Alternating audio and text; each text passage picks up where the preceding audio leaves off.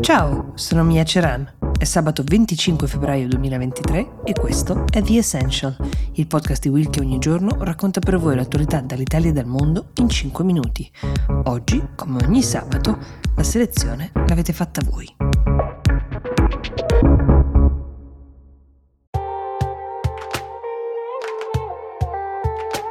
Ciao, sono Silvia Boccardi.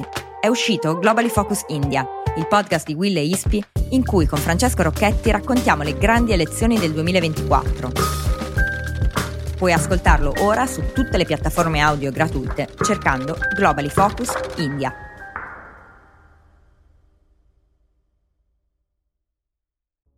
Ciao Mia, potresti parlare della polemica sorta in merito alla censura dei libri di Roald Dahl? Grazie Maria Sole. Negli ultimi giorni si è parlato moltissimo di questo caso eh, che riguarda i libri di Roald Dahl. Roald Dahl è uno scrittore inglese che è morto nel 1990 ed è famosissimo, famoso soprattutto per i suoi romanzi per l'infanzia. Per citarvi i due più noti, vi dico La fabbrica di cioccolato e Matilde, ma sono veramente tanti. Se ne è parlato perché la casa editrice Puffin, che edita i suoi libri ancora oggi, ha deciso di rieditare parzialmente i testi di questo autore inglese per rimuovere delle espressioni o dei passaggi che oggi sono considerati offensivi per una parte del pubblico. Le principali modifiche riguardano le descrizioni dell'aspetto fisico dei personaggi. Vi faccio un esempio.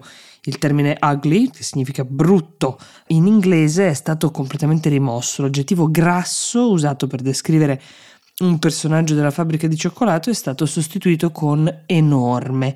In altri passaggi si è invece scelto ad esempio di utilizzare termini di genere neutro, così gli Umpalumpa sono passati dall'essere uomini piccoli a persone piccole. Tra le altre modifiche ce n'è una ad esempio che riguarda eh, il libro Matilda in cui la protagonista eh, legge Jane Austen invece di Kipling come era nella versione originale perché le opere di Kipling negli ultimi anni sono state accusate di riflettere una mentalità colonialista.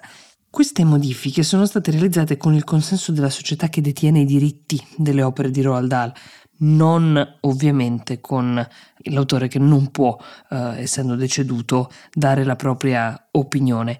Un portavoce della società ha dichiarato che non è insolito che venga un po' modificato il linguaggio di un romanzo quando viene pubblicata una nuova edizione, ha anche aggiunto che le modifiche sono state realizzate per garantire che le storie possano continuare ad essere apprezzate anche dai bambini di oggi, però è nato questo ampio dibattito sulla legittimità o meno di un'operazione di questo genere. In primis c'è chi ha criticato la scelta di modificare un autore che appunto non può dare il suo consenso, altri invece sostengono che il lavoro di adattamento del romanzo non sia altro che censura bella e buona, dal momento che di fatto la casa editrice si è arrogata il diritto di modificare un testo censurando passaggi che non riteneva consoni, però c'è anche chi invece sostiene che in questo modo si finisca per stemperare la forza e il carattere di un'opera. Dall'altra parte, invece, chi difende la pubblicazione di opere riadattate sostiene che i romanzi per bambini giochino un ruolo fondamentale nel costruire il loro immaginario e così per tutte le generazioni future. Proprio per questo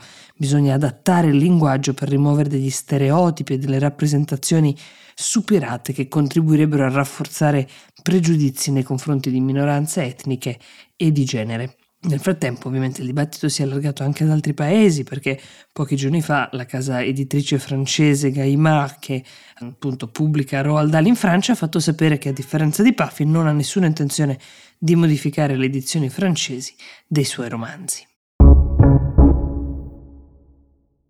La seconda domanda arriva da Carlo Tiralongo che ci chiede di parlare di quanto sta accadendo nel Regno Unito dove da qualche giorno frutta e verdura fresca scarseggiano sugli scaffali dei supermercati. È una situazione piuttosto delicata che tra l'altro potrebbe andare avanti per diverse settimane ancora, perché alcune grandi catene di supermercati hanno addirittura imposto dei limiti d'acquisto per alcuni prodotti come peperoni, cetrioli e pomodori. Guardando queste immagini di scaffali vuoti viene spontaneo pensare che la Brexit possa essere la maggior responsabile di questa mancanza di frutta e di verdura, ma non è così, o almeno è così solo in una piccola parte.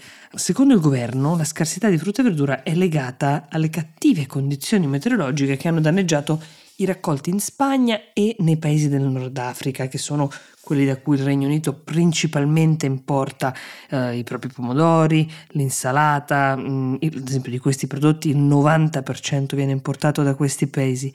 Nel sud della Spagna infatti eh, c'è stato un clima particolarmente freddo, in Marocco invece i raccolti sono stati decimati dalle inondazioni, tanto che il governo a inizio febbraio aveva imposto un blocco all'esportazione di pomodori, di cipolle e di patate Mm, verso i paesi dell'Africa occidentale. A tutto questo si somma l'aumento dei prezzi dell'energia, che aveva spinto gli agricoltori britannici e dei Paesi Bassi a ridurre la produzione della frutta e della verdura in serra, cosa che praticano abitualmente durante i mesi invernali. La combinazione di questi fattori non solo ha ridotto l'offerta dei prodotti alimentari, ma come naturale conseguenza ha causato anche un aumento dei prezzi.